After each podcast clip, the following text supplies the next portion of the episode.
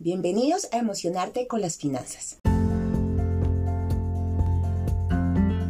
Mi nombre es Edma Navarro y cada 15 días les traeré herramientas y tips necesarios para lograr una relación saludable y armoniosa con nuestras finanzas. Me apasiona la idea de transmitir mi conocimiento a otras personas y que esas personas hagan efecto multiplicador a muchas más. Luego de haber estudiado las finanzas desde diferentes puntos de vista, me di cuenta de que nuestras finanzas personales son el reflejo de nuestras emociones de cómo nos sentimos y cómo las manejamos. De ahí la importancia de saber identificarlas cuando lleguen y gestionarlas correctamente en provecho de nuestras finanzas. Cuando lo hagas, aparecerá el artista que llevas dentro, creando una relación ideal para ti y el dinero. Todo empieza en ti y termina en ti, porque tu ideal no es el mismo que el de otras personas.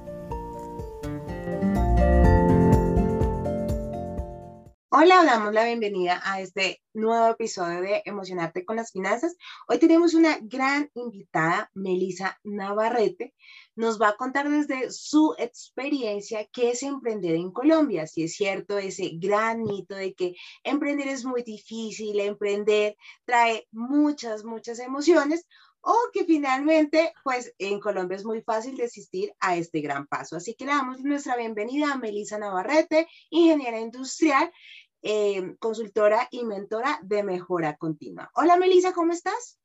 Hola Edna, muy bien, gracias. ¿Y tú? Muy, muy bien. Entonces, iniciemos el día de hoy con este gran episodio. Cuéntanos, Melissa, tu experiencia de tomar esa gran decisión de dejar esa zona de confort que les llaman muchos y que a veces es cierto, de, de salir de trabajar, de tener un salario fijo todos los meses, de poder escalar en una compañía cuando realmente se da el paso de emprender y escalar por uno mismo. Cuéntanos tu experiencia.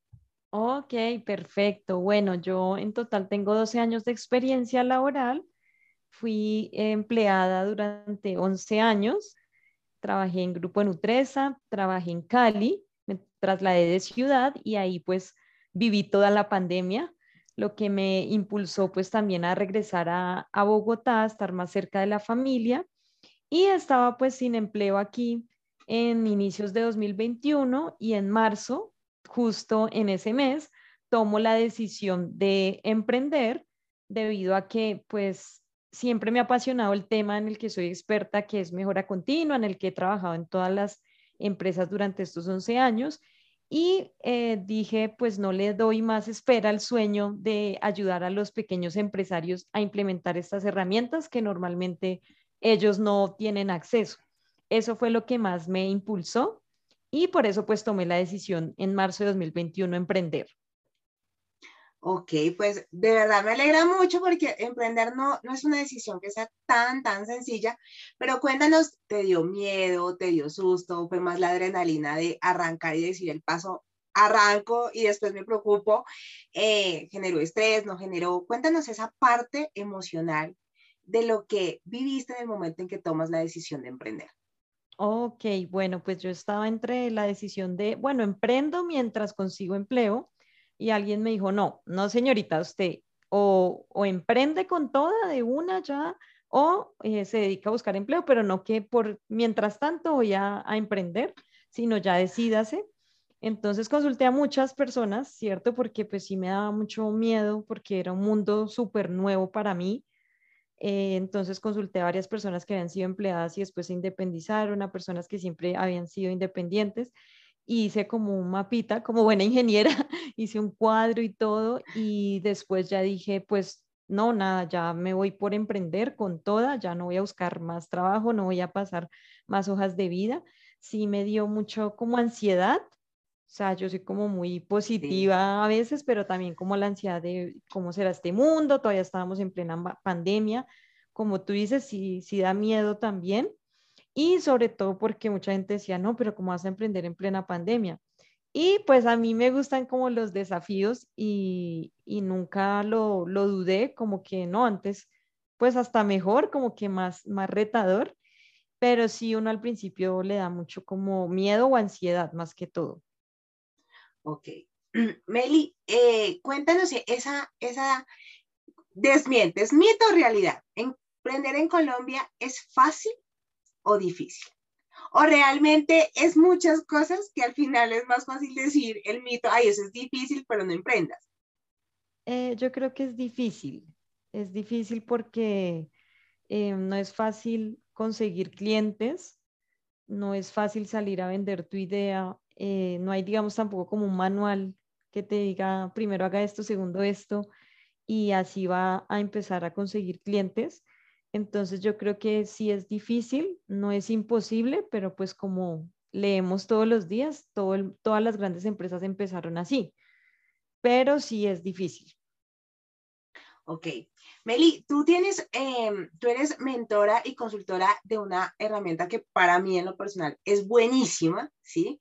Va muy ligada con algunas cosas que va ligado realmente con, con temas que nosotros hacemos, pero cuéntanos ¿Cómo es tu experiencia y durante estos 365 años, bueno, y dos meses adicional, que has vivido ese, ese mito en que las empresas no, no invierten o realmente no creen cuando uno le habla de nuevas herramientas y no son nuevas herramientas, es que han evolucionado y que realmente ayudan, pero los, los empresarios o los CEOs que nos están escuchando en la actualidad dicen, no, yo qué voy a, a, a invertir en esto, porque lo ven como un gasto cuando realmente es una inversión. Pero ¿cuál ha sido tu proceso para vender realmente tu producto que es mejora continua y que adicional es muy, muy buena? Ok, pues lo primero es eh, mostrarle al empresario el beneficio que es que salga de su zona de confort, ¿cierto? Si sea el empresario que empezó desde joven trabajando en la empresa del papá que después heredó o la empresa que él fundó y ahorita ya tiene 60, 70 años, eh, es mostrarle el beneficio de que no debe acostumbrarse a vivir con los problemas diarios, sino que siempre hay una mejor forma de hacer las cosas en cualquier tipo de industria sea un producto, sea un servicio. Eso es lo primero. Y lo segundo, desde mi parte, es mostrarle que estos métodos son, estas herramientas son sencillas.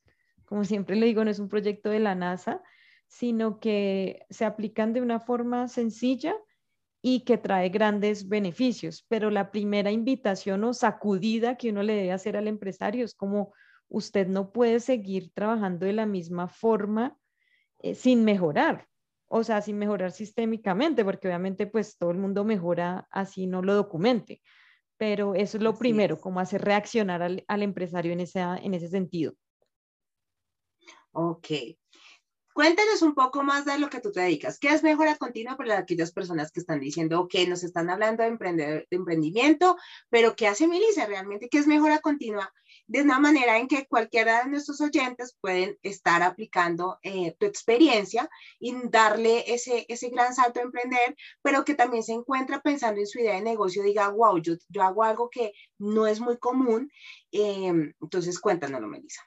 Ok, ok, bueno, mejora continua busca optimizar los procesos, como les comentaba ahorita, sea un servicio, sea un producto, sea una fábrica, un hospital, eh, a través de herramientas que son como una baraja de cartas eh, que se aplican según pues la necesidad de, ese proceso y que lo que buscan es mejorar los indicadores de la empresa. Entonces, eh, sea la rentabilidad, sea que sea más productiva, que haga más eh, atiendan más pacientes por hora o saquen más producto por hora, que la calidad de los productos también aumente. Y adicional, tiene un componente muy importante y es que lo que busca es que los trabajadores sean felices. Entonces, que los invitemos a participar en estas herramientas, a los empleados, pero que a la vez ellos sean felices porque eh, finalmente permanecemos más tiempo en el trabajo que con nuestras propias familias. Entonces, qué mejor que, pues, que mm, que yo sea feliz donde trabajo y donde voy al menos ocho horas diarias. Eh, como su nombre lo indica, pues es continua, es de nunca acabar. Digamos que no es que simplemente una vez eh, y ya, sino que se, se, implementan estas herramientas a medida que se necesite según los problemas que se van presentando. Y bueno, no puedo dejar de, de mencionar el origen que es japonés. Digamos que ellos, ese ha sido su secreto para hacer la segunda economía mundial y mm, son métodos sencillos. Hay mucho debate eh, en Latinoamérica de que ellos son japoneses y que son, su cultura es diferente y que esos métodos pues sirven allá y no acá. Evidentemente la cultura es diferente, solo es diferente de Bogotá a Medellín, a Cali, o sea, las mismas ciudades dentro de Colombia es diferente. Entonces lo que yo creo es que sí se pueden aplicar y, son flexibles, dependiendo del proceso, el presupuesto también del empresario, la cantidad de empleados, eh, se adaptan, estas herramientas se adaptan al entorno.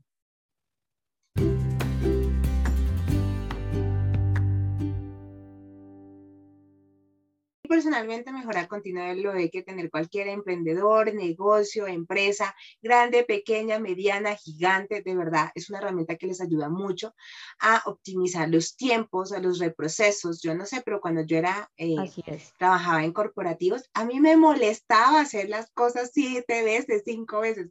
A mí personalmente me molesta. Entonces pienso que las empresas todos los días, lo que entre más ágil y generar valor, pues es lo más importante. Así que estoy súper convencida que es una gran herramienta para implementar en cualquier tipo de empresa y eh, tamaño también. Melissa, ¿qué le dirías a una persona que quiere emprender pero le da miedo? ¿Sí? Y, lo dice, no, yo mejor me quedo en la zona de confort. ¿Cuál sería tu consejo para que esa persona que está pensando y aún no sigue pensando, no sé, con la almohada, cada vez que se acuerda o, eh, o recuerda que está aburrido en su trabajo, cada vez que no le salen las cosas eh, como desea, digamos que es cuando uno se acuerda cuáles son los sueños que uno tiene como, como ser humano?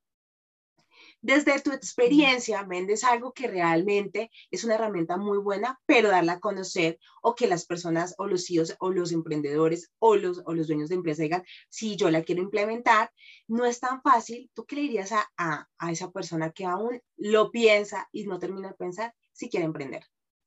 Ok, yo le diría que si eh, quiere emprender en un tema, un producto, un servicio que lo apasiona mucho, que no lo piense más en este tema, desde que uno le apasiona el tema, uno lo disfruta mucho, no hay nada más satisfactorio que ese primer cliente que te compra la idea, que te escucha, que te dice, sí, de una, implementémoslo en mi empresa. O sea, esa felicidad y esa satisfacción no se compara ni con la felicitación del mejor informe que tu jefe te felicite. Eh, eso es lo primero, que si uno se apasiona mucho por el tema, o sea, se apasiona mucho por el tema que va a ofrecer, de una, que sí sea muy organizado, eh, y que no piense en yo a quién le voy a vender, porque normalmente eso es lo que más uno piensa. Yo, ay, mi idea es muy buena, mi servicio es excelente, pero yo a, mí quién me va a comprar.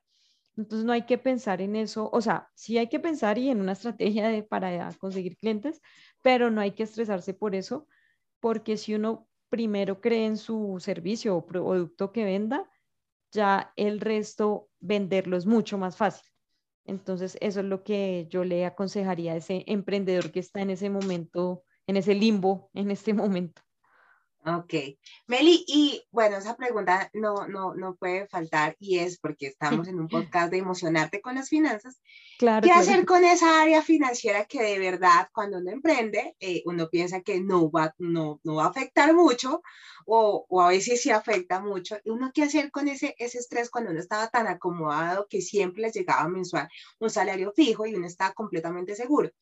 Em, ¿cuál es tu experiencia o qué consejo más que tu experiencia, qué consejo le das a esas personas que el susto no sea tanto salir a vender, ¿sí? O emprender, sino, wow, ¿qué voy a hacer si yo tengo hijos o soy una persona soltera, me doy muy buena calidad de vida? Y emprender no, al principio, no es tan estable los ingresos. Ok, lo primero es que uno aprende a valorar lo que realmente es importante.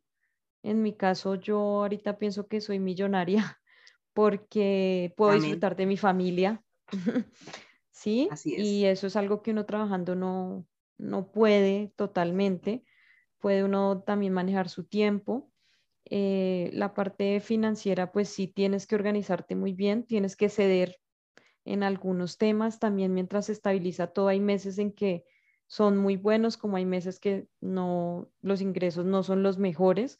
Entonces también tienes como que organizarte y cambiar tu rutina que llevabas como, como empleado, ¿no? Que uno también se, se, como se, se mentalizaba a que trabajaba tanto tiempo y ya llegaba el momento de las vacaciones y ahí ahorraba y ahí invertía y de pronto en el mes salía tantas veces a disfrutar, no sé, del cine, de un buen restaurante, pero uno en este tema hace el balance y dice, pues no tengo de pronto ahorita una prima extralegal que pagaron, pero pues sí tengo otros beneficios que pues compensan más. Y eh, el otro tema es pues también pensar a futuro en qué puede ahorrar en ese emprendimiento, ¿no? Entonces, digamos, en mi caso, pues yo no tengo que pagar, no tengo muchos costos fijos, pero digamos, yo no me puedo dar el lujo de decir, no, pues voy a comprar un súper portátil porque con ese voy a trabajar súper bien si ahorita el portátil que tengo, pues es bueno. Entonces, sí, como mirar, ¿cómo se dice eso? Como priorizar eh, qué gastos eh, hacer para no empezar como a ver esa, ese estrés financiero, a vivir ese estrés financiero. Sí, así es. Realmente eh, siempre lo, lo, lo, digo en los podcasts y es que cada uno tiene su propio camino que recorrer, ¿sí? Ah, las experiencias nos ayudan mucho, sí, pero cada uno es único y, pues no se puede comparar. Lo que sí les puedo decir, y, y uniendo un poco lo que dice Melissa, es que cada uno somos un artista y cada uno nos levantamos con un lienzo en blanco y podemos pintar y trazar eh, el camino que cada uno desee. Si eres emprendedor, si estás pensando en emprender, si eres de los emprendedores que como dice la técnica es, no te salgas del trabajo y emprende, siempre les digo, si están en ese, en ese, en ese momento, debes que asegurar hasta seis meses de los ingresos que tienes hoy para dar. Si eres de los que toman la decisión, como Melissa o como yo, que renunciamos y emprendemos, realmente tienes que ser súper autodisciplinado con el tema de los, de los ingresos. Porque después el estrés de financiero te va a absorber y ni siquiera es el estrés del emprendimiento, es el estrés financiero de no tener los ingresos que estamos eh, acostumbrados. Melissa, eh, ya para terminar este gran episodio donde nos das muchas herramientas, donde nos cuentas lo que realmente haces, eh, ¿Dónde te podemos conseguir? Si alguien, escuchó este podcast y dice, wow, estaba pensando en esto, lo quiero, ¿cómo te contactan? ¿Dónde te, te pueden conseguir?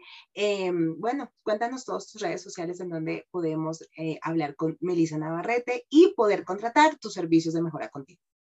Ok, en Instagram me pueden encontrar como Winproof Continuously by Melissa Navarrete. Así lo pueden buscar en LinkedIn Melissa Pamela Navarrete Aldana. Y eh, pues ahí me pueden mandar cualquier mensaje y podemos hablar de cualquier tema relacionado con mejora continua, no solo consultoría, sino también formaciones o capacitaciones. También es otro servicio que ofrecemos.